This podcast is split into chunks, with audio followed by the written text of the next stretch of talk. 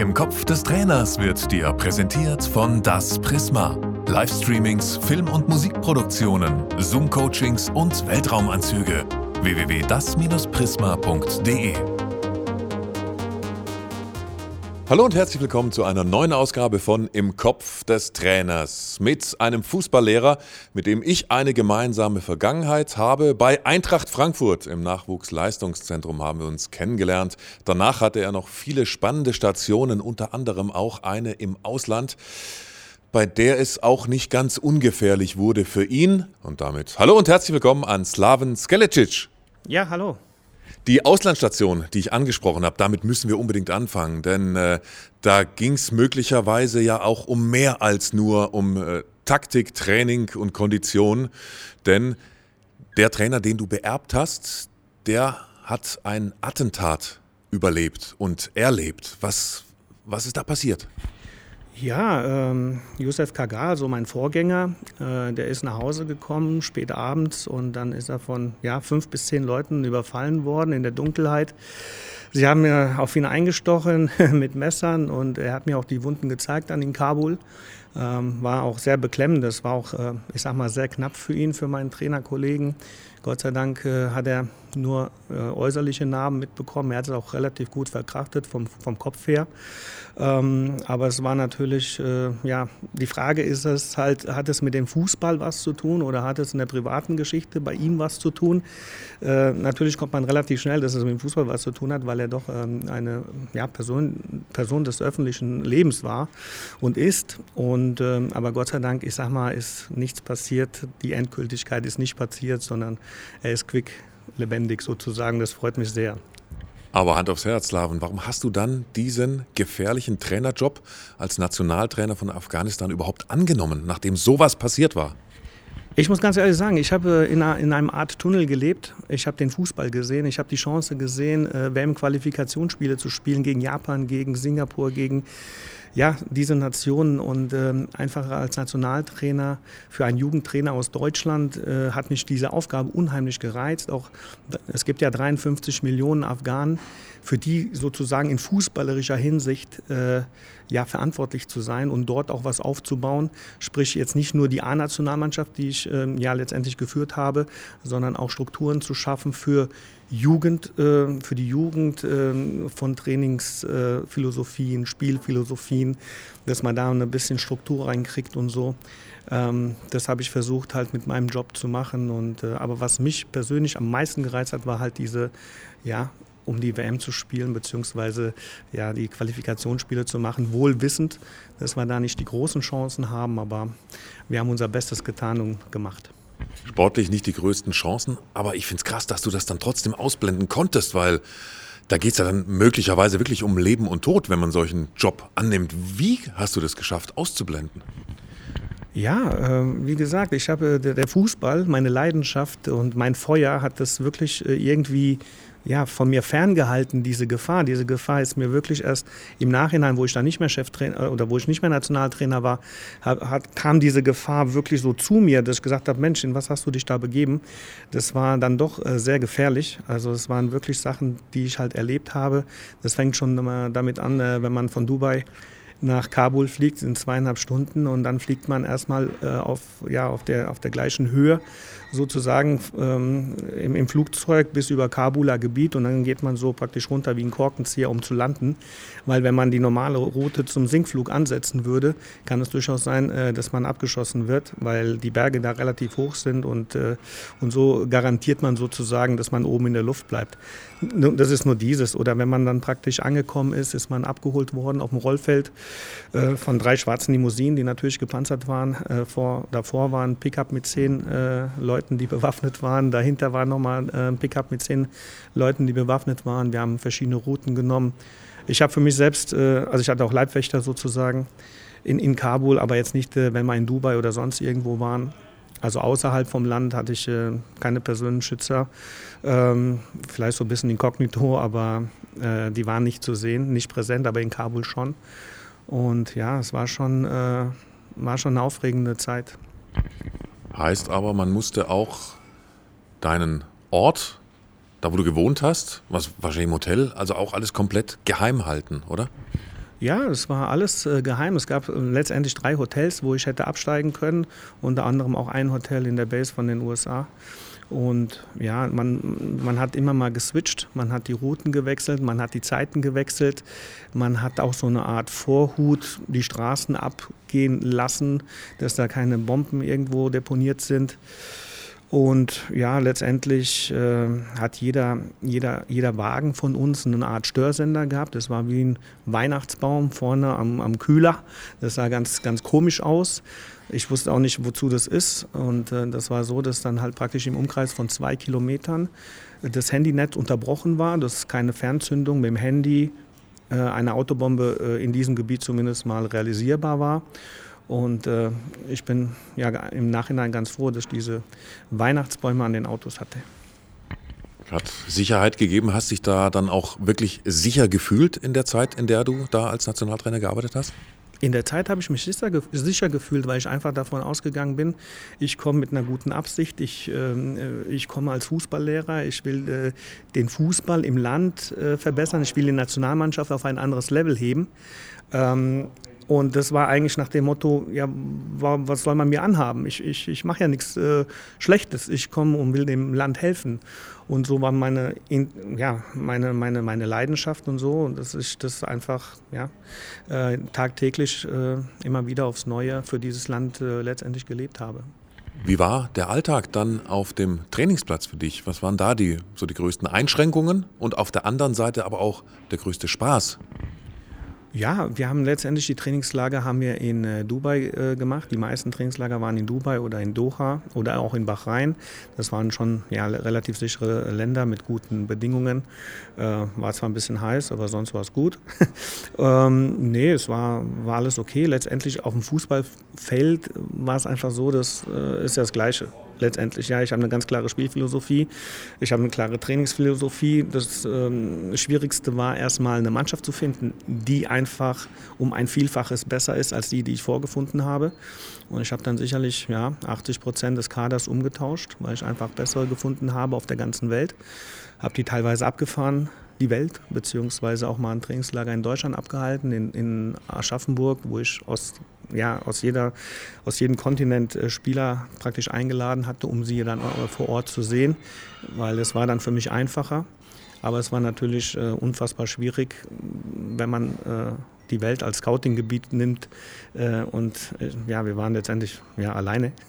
ähm, war schon ein bisschen schwierig, äh, so ein bisschen die Stecknadel im, Heufau im, Heuhaufen suchen. Aber ich denke, das, was, was in, den, ja, in dem Jahr letztendlich passiert ist, kann sich schon sehen lassen, weil ich denke, dass die dass das zwischen der Mannschaft, die ich übernommen habe und der Mannschaft, die ich hinterlassen habe, schon ein äh, sehr große, ja, da war ein sehr großer Einfluss von mir zu sehen, denke ich. Über das Sportliche reden wir gleich. Mich würde noch interessieren, wenn du neu in ein Land kommst, in dem die politische Situation auch so gefährlich ist, dann muss man sich trotzdem ja als Ausländer anpassen, weil anderes Land, andere Kultur, andere Gegebenheiten, da kannst du als deutscher Trainer ja jetzt nicht alle deutschen Tugenden fordern auf dem Platz und auch nicht drumherum alles so machen wie in einem Bundesliga-Verein. Was waren für dich da die größten Umstellungen, die du aufgrund der Kultur der Afghanen vielleicht äh, damit gar nicht gerechnet hattest, aber dich da sehr schnell anpassen musstest? Ich denke generell äh, ist es ganz wichtig, dass äh, die Kultur des Landes äh, sehr äh, praktisch äh, entscheidend ist, wie man dann auch spielt, wie man mit den Menschen umgeht, in welchem Kulturkreis man sich bewegt. Äh, grundsätzlich, äh, natürlich wollen wir uns verbessern, natürlich wollen wir einen Spielstil spielen, einen europäischen Spielstil, weil einfach ich denke, das ist mit der beste Spielstil ähm, ist. Ähm, aber das Problem ist halt einfach, dass äh, ja, es, man muss halt die Afghanen mit ins Boot nehmen. Äh, man muss auch das respektieren, was da ist. Also wenn, wenn Trainingseinheiten angesetzt waren und äh, die Gebetsstunde war da, hat man dann teilweise auch mal kurz das Training unterbrochen, das gebetet werden kann. Oder das Training, ich sag mal, anders verlegt, dass es halt nicht dazu kam, so dass man das Training äh, fluent durchziehen konnte. Und ähm, das sind so Kleinigkeiten, die man einfach beachten muss. Man muss auch ähm, einige ja, Sachen auch drumherum beachten, viele organisatorische Sachen. Aber auf der anderen Seite muss man ja auch was verändern und äh, das habe ich äh, mit, versucht mit meinem Staff zu machen, ja. Eben wenn man als Ausländer neu in ein fremdes Land kommt, also ich kann dir eine kleine Anekdote erzählen von einem sehr bekannten Trainer. Den Namen sage ich jetzt nicht, das wäre nicht so gut für ihn. Der ist in ein fremdes Land gekommen und hat den absoluten Superstar dieser Nationalmannschaft, weil er zu spät kam, erstmal vor allen rund gemacht. Der blieb dann da nur ein paar Monate als Nationaltrainer, weil das ist natürlich No-Go, wenn du den Star der Mannschaft, das geht vielleicht in anderen Ländern, aber in diesem Land ging das nicht.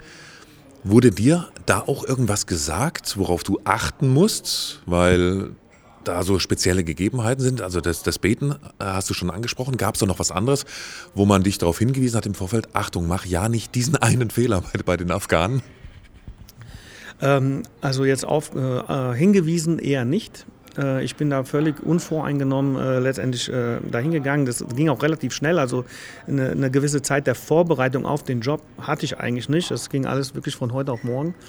Und ähm, äh, es, es, wurde mir schon das eine oder andere sicherlich, äh, ich sag mal, nahegelegt, auch vom Verband oder dies oder jenes. Aber ehrlich gesagt äh, habe ich dann auch meine Argumente vorgebracht. Man hat darüber diskutiert und ich bin dann relativ auch sehr strikt in, in meiner Ausführung, weil ich habe einfach gesagt, ich, ich werde die die 22 besten Afghanen auf der Welt finden und die werden spielen und da wollen wir das Maximale rausholen und nicht äh, zwischen Inländern oder Ausländern äh, sozusagen äh, ja, differenzieren, sondern es gibt afghanisches Blut und es gibt afghanische Pässe. Und da die besten 22, die versuche ich auf der Welt zu finden und die werden spielen. Und dabei bin ich auch ja, unbeirrt meinen Weg gegangen. Und äh, das war mir dann auch egal, was die, äh, der, die Verbandsführung gesagt hat. Aber genau das stelle ich mir schwer vor, wenn die Verbandsführung dann vielleicht eigentlich möchte, dass du nur Spieler in der Nationalmannschaft hast, die in Afghanistan geboren sind, die in Afghanistan Fußball spielen, jetzt als, als Beispiel, und nicht die irgendwo in Japan, Australien oder Deutschland eben vielleicht geboren sind und nur einen afghanischen Vater haben oder sowas. Also das ich, stelle ich mir schwer vor. Wie, wie bist du mit diesem Konflikt umgegangen, damit du deinen, wie du sagst, deinen stringenten Weg auch durchziehen konntest? Ähm, äh, ja, ich habe versucht natürlich äh, alle mit ins Boot zu nehmen. Ich habe auch versucht, äh, meine Argumente äh, vorzubringen, warum, weshalb, wieso. Und äh, äh, jeder Trainer auf dieser Welt wird den besseren Spieler aufstellen. Ja, und äh, selbst wenn ich die 23 besten Afghanen in Holland gefunden hätte, dann hätte ich mit 23 afghanischen Holländern gespielt, weil die besser sind als die vielleicht zu Hause oder in äh, Australien oder in Tibet oder was weiß ich wo oder in Norwegen. So und äh, und äh, es geht ja auch darum, dass man sportlich Erfolg haben will und ich kann nicht sportlich Erfolg haben, wenn ich mit äh, dem, ja, mit nicht den Besten zumindest antrete. Und äh, ja, letztendlich haben wir das dann äh, auch so hinbekommen. Aber es war schon, ja, schon Gesprächsthema. Wo war denn der kurioseste Ort, an dem du einen Afghanen irgendwo auf der Welt aufgegabelt hast? Irgendwo im Südpol, im, im Iglu oder irgendwo? Ach, das, aufgegabelt, ich war schon überall, aber äh, ich, ich krieg's auch gar nicht mehr zusammen, wer wo von wo kam. Ja, ähm, ich kann nur sagen, dass, äh, was, was sehr kurios war, ist äh, eigentlich so das erste Länderspiel, was hätte von mir, von uns sein können. Das war in Tadschikistan, glaube ich, war das. Und da sind wir hingeflogen, also wir hatten in Dubai ein Trainingslager gemacht ähm, und es war sehr heiß und äh, fliegen da viereinhalb Stunden, fünf Stunden und da war es halt minus zehn Grad und war halt kalt. das war halt einfach so. Und äh, dann konnten wir den Inlandsflug nicht nehmen, weil eine Passagiermaschine kurz vorher am Landeort in Osch, das sind so 800 Kilometer, glaube ich, äh, praktisch von der Landebahn gerutscht ist und die wollten permanent das fliegen, das, das man dann auch spielen. Und letztendlich habe ich in Bischkek, das ist die Hauptstadt, ich glaube 52 Stunden habe ich äh, dort verbracht mit meiner Mannschaft. Wir konnten gar nichts mehr machen und sind ja unverrichteter Dinge wieder nach Kabul geflogen oder nee, nach Dubai geflogen mit der Mannschaft. Und dann sind die wieder praktisch in ihre, auf der Welt wieder zerstreut nach überall. Wie lief es denn sportlich für dich und deine Nationalmannschaft? Also ich muss sagen, das äh, lief sehr gut. Schade, dass es nur so eine kurze Zeit war. Ähm, wenn man sich die Spiele anschaut, wenn man sich das äh, vorher-nachher anschaut, das heißt äh, die letzten Spiele meines Vorgängers und äh, vielleicht das letzte oder die letzten zwei Spiele von uns, dann sieht man, ja, ich würde fast schon sagen, Transformation der Mannschaft. Äh, natürlich muss man erstmal die Spieler holen äh, erstmal ein bisschen scouten. Es waren vielleicht auch nicht die Besten. In der kurzen Zeit kann man nicht alle Besten sich zusammenholen. Aber zumindest war mal eine, eine große Bereicherung auf jeden Fall. Ja, sag mir, was du unter Transformation meinst. Was ist dir genau wichtig gewesen als Trainer, welche Handschrift man sehen soll von dir? Genau, eine Handschrift. Eine Handschrift, dass wir einen guten Ballbesitz haben, dass wir uns viele Sport, äh, Torchancen äh, kreieren, dass wir ein super Gegenpressing haben, dass wir vor allen Dingen, ich sage jetzt mal, äh, äh, mit Ball wissen, was zu tun ist, dass wir ein gutes GPS auf dem Feld haben, dass wir uns ähm, ja, in nicht pressbaren Punkten aufhalten in der gegnerischen Hälfte. Das heißt, wenn der Ball kommt, äh, muss ich so ein gutes Timing und so eine gute Positionierung haben, dass ich erstmal von keinem der Gegenspieler pressbar bin, die Schnittstellen anlaufen und so weiter. Das habe ich alles in diese Mannschaft, in diese Mannschaft reingetragen. Wir haben Videoanalyse in der Halbzeit gemacht äh, was es vorher natürlich nicht gab. Ich habe Co-Trainer mitgebracht, ich habe äh, Physio mitgebracht, äh, ich habe Taktiktafel mitgebracht, ich habe alles mitgebracht. Und, ähm, und was, was, halt, was einfach für mich wichtig war, wir hatten eigentlich keine Chance. In dem Sinne. Ja, wir haben gegen Syrien das erste Spiel, wo noch relativ die alte Mannschaft war, wo noch der alte Kader war, haben wir zu Hause 6-0 verloren. Das ging ratzfatz, weil die Syrer äh, sind schon gut in Asien, das, das wissen die wenigsten. Und äh, vier Monate später haben wir praktisch, das war ein WM-Qualifikationsspiel, vier Monate später haben wir dann im, im Oman, bei denen sozusagen, die haben im Oman, im Muscat, haben wir dann praktisch gegen Syrien nochmal gespielt, gegen die gleiche Mannschaft und haben Stand 3-2 äh, bis drei Minuten vor Schluss und wir hatten eine Dreifachchance zum 3-3. Und das ist für mich äh, von 0-6 auf 3-2 bis kurz vor Schluss. Ähm, und wie wir gegen diese Top-Mannschaft letztendlich gespielt haben, ich glaube, daran kann man das dann auch sehen, dass wir in einem sehr kurzen Zeitraum einen unfassbar großen äh, Sprung nach vorne gemacht haben. Durch Scouting und die bessere Spielerverpflichtung, aber auch vor allen Dingen durch, durch Trainingseinheiten. Ich hatte mal nachgerechnet, ab dem Zeitpunkt, wo ich die Mannschaft zusammen hatte, zumindest mal den Kader, der dann gegen Syrien und Singapur gespielt hat, äh, hatte ich, glaube ich, äh, acht Trainingseinheiten in fünf Wochen, um die Spielphilosophie reinzubringen. Und äh, ja, da, wenn man das einfach nur anschaut, äh, dann, weiß ich, dann, dann weiß man, wo, wovon ich rede. Dein heutiges Ich würde trotzdem wieder zusagen, Nationaltrainer in Afghanistan zu werden, obwohl du weißt, was du alles erlebt hast, man hat da natürlich keine Jobgarantie. Du hast ein Jahr da nur arbeiten dürfen mit den anderen Problemen, über die wir gesprochen haben. Auch als Begleiterscheinungen, wo es tatsächlich ja auch gefährlich für deine Person werden kann. Würdest du aus heutiger Sicht trotzdem nochmal Ja sagen zu einem Nationaltrainerjob in Afghanistan? Ähm, aus heutiger Sicht und mit, mit der heutigen ja, Situation äh, würde ich äh, sagen, dass ich das nicht mehr mache. Es ist äh, wirklich sehr gefährlich gewesen. Äh, ich habe es zwar zu dem Zeitpunkt nicht wahrgenommen, nicht gespürt, äh, aber im Nachhinein äh, habe ich mir dann schon mal ein paar Gedanken gemacht und äh, bin auch vielleicht ein bisschen vernebelt einfach da reingegangen, weil ich einfach diese Chance gesehen habe, als ja letztendlich Jugendtrainer in Deutschland auf einmal Nationaltrainer zu sein und dann gegen Japan zu spielen, in Tokio und in Teheran. Ähm, und das, das, diese Aufgabe hat mich unfassbar gereizt das, wo ich das ausgeblendet habe. Im Nachhinein sah ich, es war doch gefährlich.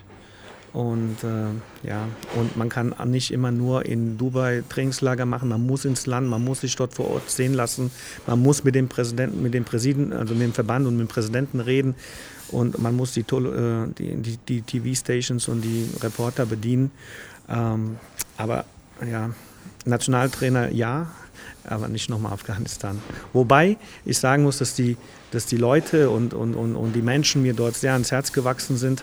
Äh, alle wirklich äh, frenetisch und äh, mit einem guten Herzen. Aber die Lage ist leider momentan, die Lage gibt es einfach nicht her, dass ich da nochmal hingehe. Momentan. Im Kopf des Trainers wurde dir präsentiert von Das Prisma. Livestreamings, Film- und Musikproduktionen, Zoom-Coachings und Weltraumanzüge www.das-prisma.de